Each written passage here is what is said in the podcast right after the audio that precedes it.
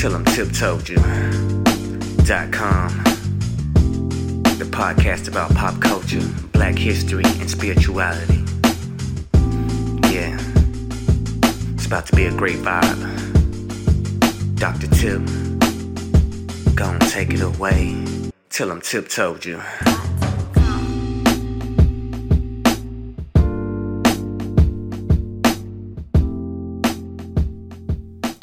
Y'all, hey, it's your girl Tip. Thank you for joining me for another edition of Tell 'em Tip Told You, the podcast where I give you all my musings about black culture, black history, black spirituality.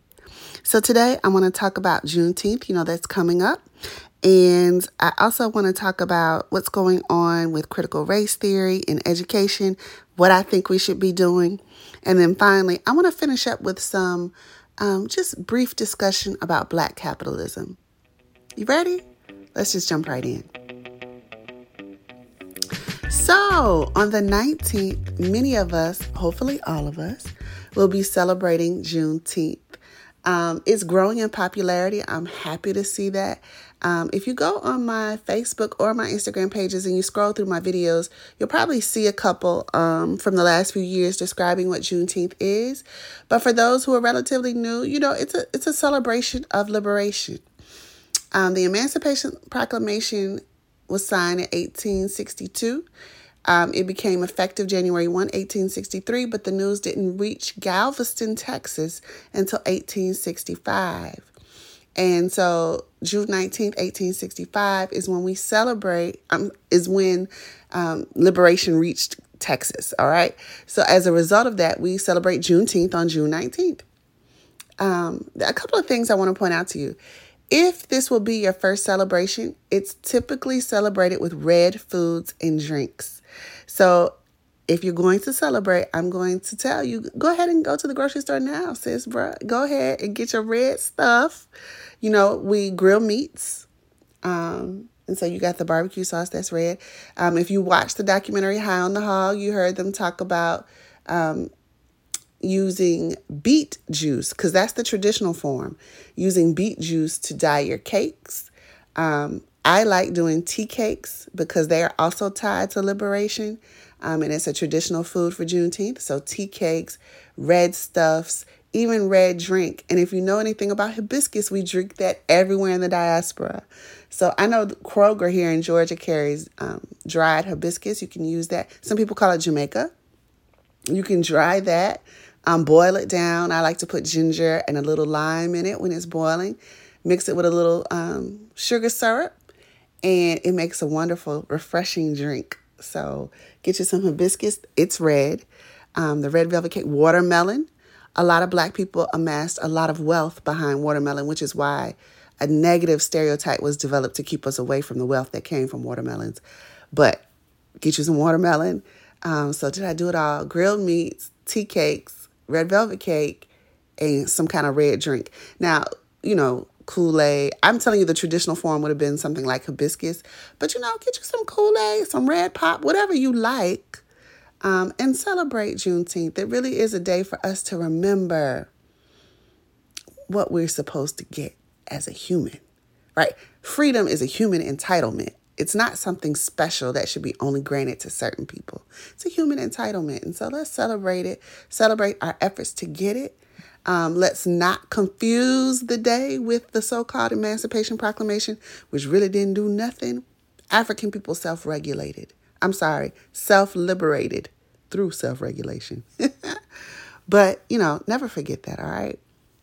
So if you're interested in celebrating Juneteenth, go ahead and start gathering your materials. I'll probably send out a reminder email to my email list serve um, if you're not on it, please get on it. You can get on it if you're on Instagram by clicking the link in my bio.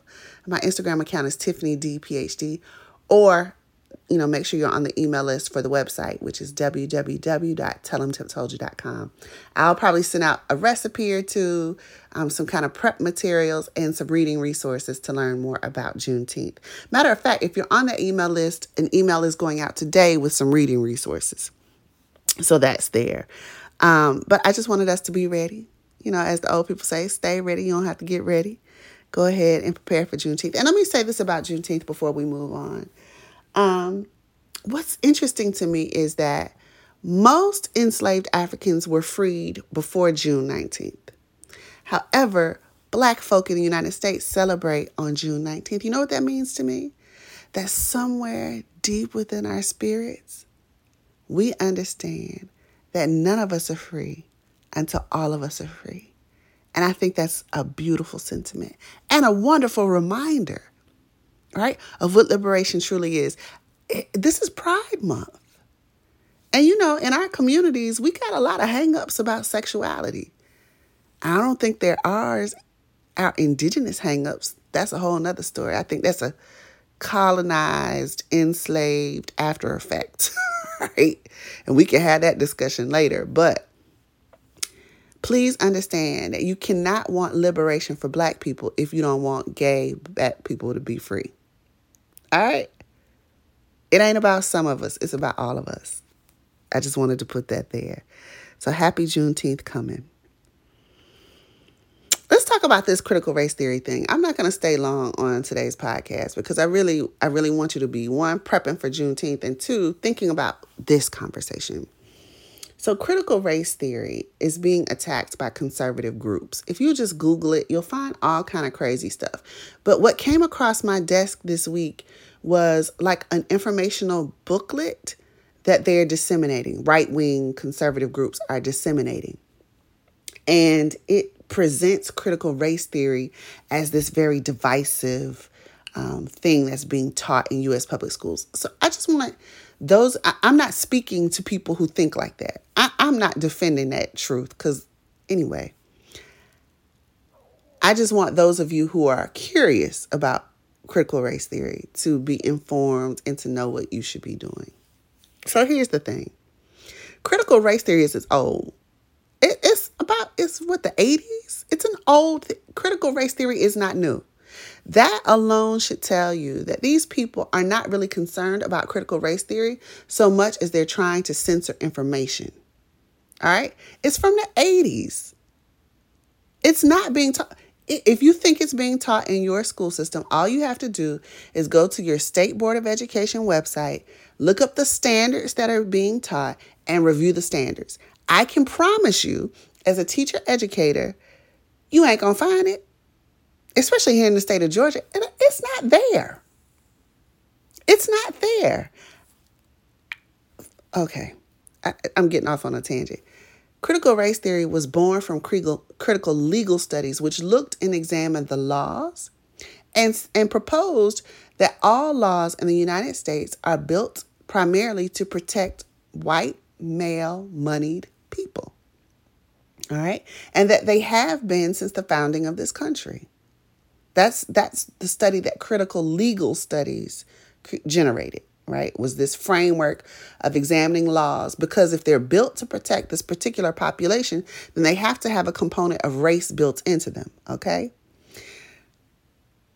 Derek Bell introduces critical race theory as an extension of critical legal studies. Again, it was it had a legal framework so it's a way of looking at systems around you and identifying through critical reflection power distribution. Okay? Now, because we live in the United States, a lot of power, just by virtue of how the country was founded, power distribution plays into it. Right? You cannot be stealing land from one people, enslaving another people, and think that the laws have nothing to do with race and ethnicity. Right? I, you just can't do it. You can't examine history devoid of race because different kinds of people contribute to history. All right? So when they talk about teaching history without teaching race, it's impossible. If you just think about um, how how would you how would you teach the period of enslavement without race? How would you teach Japanese internment without race? How do you teach the Jewish Holocaust without race and ethnicity? You can't. So I want I want us to be lesser focused on the buzzword that they're giving it, which is critical race theory, which has nothing to do with what they're really doing. What they're doing is censoring information, and it's an element of authoritarianism. That's where our focus needs to be. You don't get to tell us what happened. And that's what they're trying to do is to prevent you from seeing the patterns of their own behavior. Because if you see the patterns of their behavior through a critical examination of the history, then you can predict their moves, their strategies become apparent, and you know how to respond to it. I think many of us laugh about the uneducated Trump voter, right? There is a reason why they're attacking truth in schools right now. Because if you know the truth, it is harder to for you to be manipulated. They're trying to censor information. That's what this is. And um, the the pamphlet that I saw had these synonyms, right? They had a list of quote unquote synonyms or other words associated with critical race theory. Now, here's where it gets dangerous, right? So these politicians are putting in the law critical race theory, which, you know, I'm, I'm kind of okay with that because what they themselves don't know is we're not teaching that anyway. So you put it in there that I can't teach it, that's fine. I ain't no lawyer. I don't teach in a law school. Do you understand what I'm saying? So let them use that term. But what's dangerous is in these pamphlets where they're unpacking it even deeper is they're associating it with terms that have nothing to do with they actually on the list that I saw, and I'm not going to give the website because I don't want y'all to click it and give them clicks. On the website, but I'll probably put some screenshots on my social media. Um, they had social emotional learning. Now, let me say something about social emotional learning. From the name, you can tell it has really nothing to do with race, not even power that much. It has to do with student agency, student well being, the ability to self regulate, you remember what I said earlier about self regulation and self liberation, right? But it has that built into it. Not only that, social emotional learning has been linked to an 11% increase in academic achievement among students. They are beginning to associate, we call it SEL, SEL with critical race theory. Now, if they're able to do that, and then the law says you can't teach critical race theory, then this wonderful strat these wonderful strategies, this tool of social emotional learning could be stripped from restorative justice, which seeks to disrupt the school to prison pipeline through introducing a new way of dealing with schools and discipline issues. They're linking that to critical race theory. It don't have nothing to do with critical race theory. Multilingualism was on the list, y'all. Multicultural education was on the list. Culturally responsive teaching is on the list. And if you work in education, you're recognizing some of these terms and it should worry you. Because these are best practices in education. This is what we know works for students. And they're linking it to something that they can't even define. And they're not even trying to define. From these interviews, you should be clear by now that they don't know what critical race theory is. All they keep saying is divisive and it teaches you to hate white people, which is a total misunderstanding and misrepresentation of critical race theory, right? They also are misunderstanding. I, I don't even know if it's a misunderstanding so much as they're presenting it as something being taught in schools. When any educator worth their salt, unless they work in a law school, will tell you we don't teach that. Okay, so here's what I wanted to say. I mean, and where, was it Texas I saw? They even talking about making teachers wear body cams and then the teacher would get fined like $10,000 if they get caught. I mean, what the hell, y'all? And it's so subjective because they're not defining it based on the research around critical race theory. It's so subjective that if they wanted to get rid of a teacher for teaching the truth about history, they could. Right? That's the danger in this is the censoring of information. Now let me say this, master teachers are going to teach. Period. You ain't never got to worry about Tiffany Denise Pogue not doing what she's supposed to do in the classroom. Let that be said right now. Howsoever, let me also say this. If you don't understand by now that we, we need our own educational institutions, you please, the pamphlet that I'm telling you that I read this week, it had a whole section on how to take over your school board. Now, because of that, I'm going to be doing a webinar. Um, I haven't decided when or where yet, but I'm going to be doing a webinar on the same information how to take over your school board, why you need to control your school board and what the school board does. Because some of you hear me saying they're trying to take over these school boards and you don't really understand how powerful that is. So I want to unpack that for you. But let it be known that the school board is the primary body that's responsible for interpreting curriculum. They also set the job descriptions for teachers and and other staff in place. They have the authority to hire and fire. They control the budget. They control the textbooks, so on and so forth. So your school board is extremely important. They also set the disciplinary policies for a school. Extremely important. And yes, we need to control them. If you look at your local school board, I'm willing to bet that maybe one or two of them are educators, career educators. Everybody else is kind of like a good old boy and businessman. And I'm specifically using the male gender right now. All right. So just be very cognizant of we need to be watching school boards and paying attention to those elections. All right. I'm going to be unpacking that later. But we need our own institutions. Because when you start examining these things and you look at this anti intellectualism that is flowing right now, it should be apparent that we got to have our own spaces, y'all. We have to have our own spaces. If you are not informed enough to provide supplemental education for your students, you need to find it somewhere. Like, I'm not asking you to pull your kids out of public schools right now. But I am saying if you're going to leave them in public schools, you have to make sure that there is a way for them to get what they're not going to get there. Because they're not going to get it. I'm also going to say this Ooh, baby. I'm going to say this. All your skin folk ain't your kinfolk. Now, I know you've heard Zora Neale Hurston's quote by now, but let me say it to you this way. There are going to be black people offering you tutoring and supplemental education who don't know shit about their history. And all they're going to be doing is regurgitating what already happens in U.S. public schools. That's not the kind of supplemental education I'm talking about. Those are not the alternative institutions I'm talking about. I'm talking about an alternative and or supplemental institution that can provide information to your family and your community about who we really are, our potential, and the system.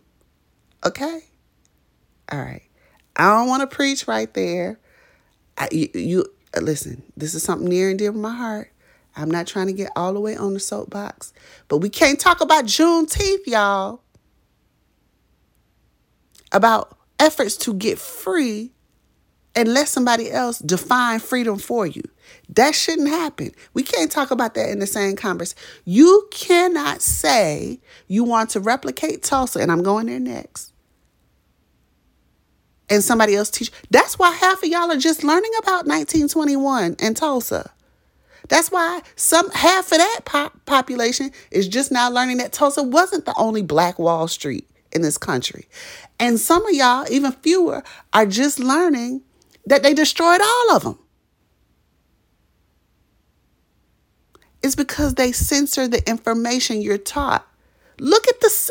I'm telling y'all, go to the standards for your state. If you if you don't believe fat meat greasy, go to the standards for your state. Look in the standards for history, social studies, so on and so forth, and see what they're teaching your kids. It's no wonder they don't know anything about their culture. It's not in the standards. And let me say this as a teacher educator because it's not in the standards, a lot of the teachers don't even know what's missing missing to fix it. That's why I know they ain't teaching critical race theory. Who taught them? Okay, I'm getting off that soapbox. I want to go to Tulsa. I know this is about to lead me to a whole nother soapbox, but I believe it's all related, so follow me.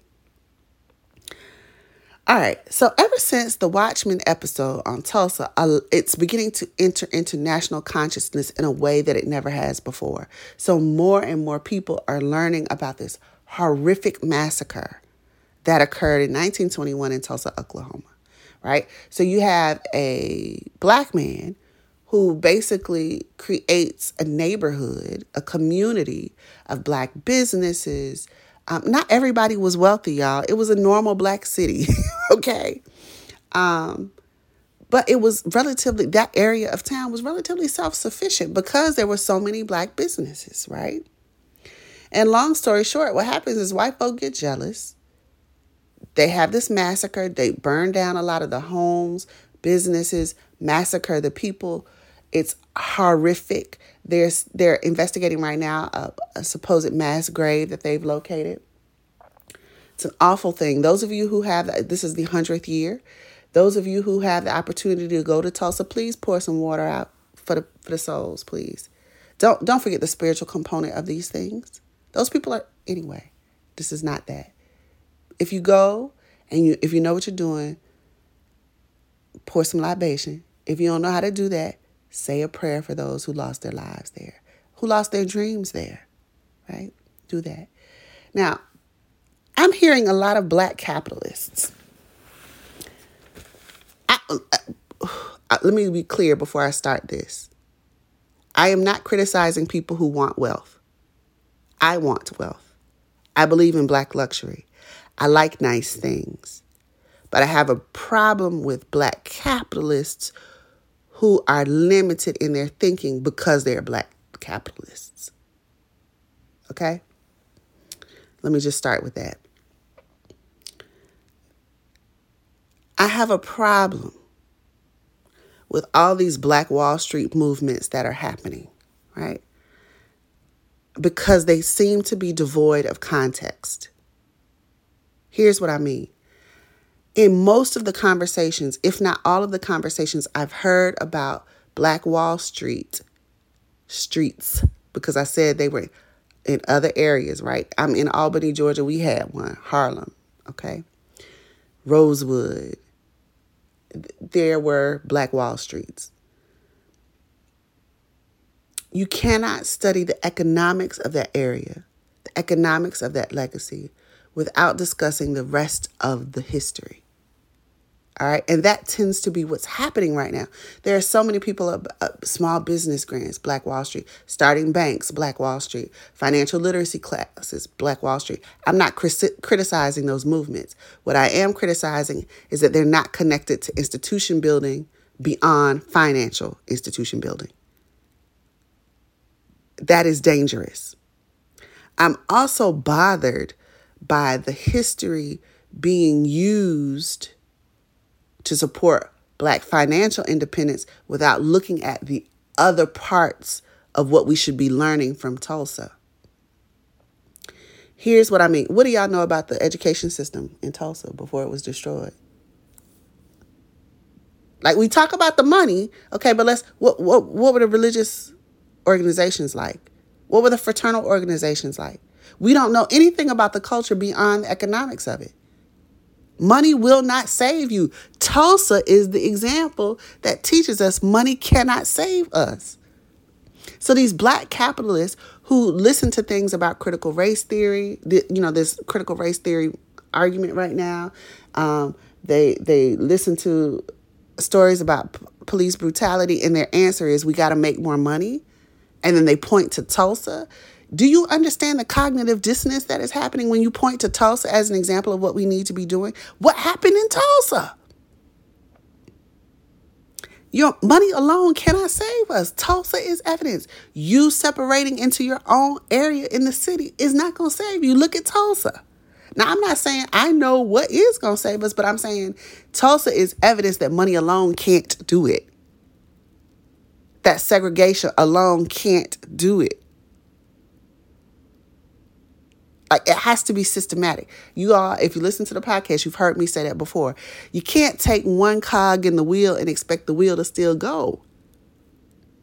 So if if we've been attacked through systematic oppression, our response to it has to be systematic. It can't be only economic. Is all I'm saying. If you're going to use Tulsa as a beacon of hope, use it all and understand the whole story. Yes, Black Wall Street was there, but what else was there? What of the families, y'all? It's almost like we talk about these people like they're nameless and faceless. Who are the families? The descendants of some of those people still live. What were the people like? Right? What was the city like beyond business? And if we're going to examine Tulsa. Remember, I think Tulsa is the, the example of black capitalism ain't gonna save you. because if you know the story, what happens after the massacre? Not many people of not many of us have gone beyond the massacre. What happens after the massacre?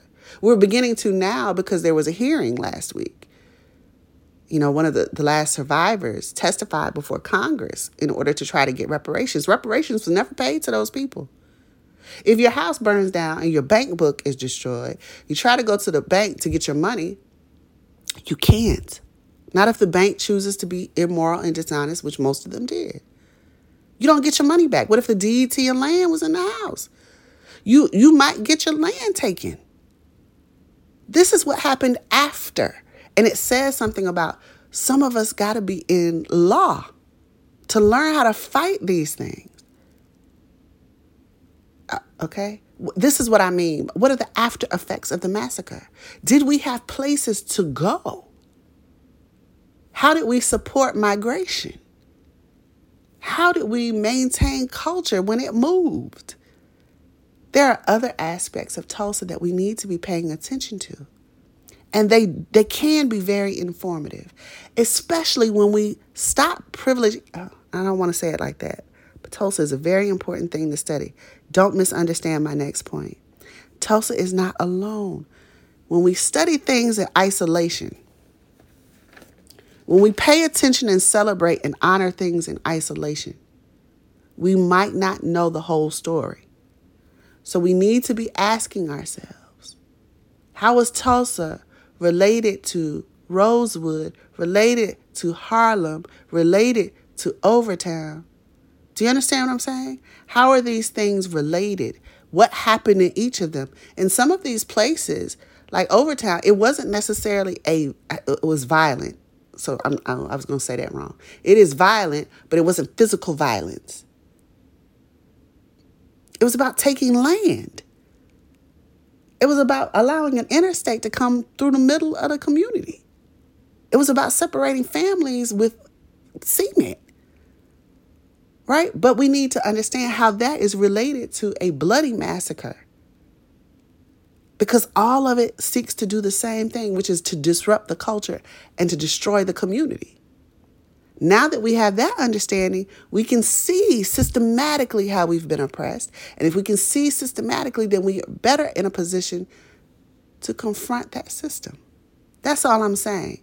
So honor Tulsa. This is the 100th year honor it, but don't honor it in isolation and don't ever forget the people. Okay? All right. I think I'm done with my rant this morning. Today was a little harsh, but I, I didn't mean to be harsh. I, I'm saying all of this in love. Like, I think it's to the point now where we no longer can procrastinate about things. Like, if you don't feel it, I've been talking to some of my friends who are, you know, spiritually attuned, all of us feel this shift happening. I think all of us feel it. Some of us just have better language for it, but you probably feel it. That's that we're on the precipice of something, right? Something is happening. And I'm going to remind you again what I said earlier. The old people say, stay ready. You don't have to get ready. Listen, we got to get our house in order. We need to be in order when whatever happens, happens. We don't have to be prepared. We don't have to be anxious about it. And the way you avoid being anxious is you ground yourself in the present moment and you look at what you have control over today. And what we all have control over right now is learning. We can learn these things. Reach out to somebody who knows something more than you do. And here's a piece of advice don't hit Google, hit Google Scholar. All right? All right, I'll talk more about that later. Maybe I'll send that out in the next newsletter about Google versus Google Scholar. um, really, though, if you want to quote unquote research a historical event, you can go to Google to get some cursory information, some foundational, introductory type stuff. Don't always trust it, but then go to Google Scholar and get the real deal. All right. All right. I think that's all I really want to say today. Uh, just reminders that CDHW is available. Click the link in my bio. You can get to that. Um, I do have still have room for some life coaching clients. If you're interested in that, go to the website, www.tellemtiptoldyou.com. Hit me up there. Um, if you're on Instagram, you can book a clarity call to see if we would be a good fit um, through the link in my bio. Uh, get your red stuff for Juneteenth. Just be good to each other and for each other. I'm always here for you. Love y'all. Make it a good one. Tell them to you.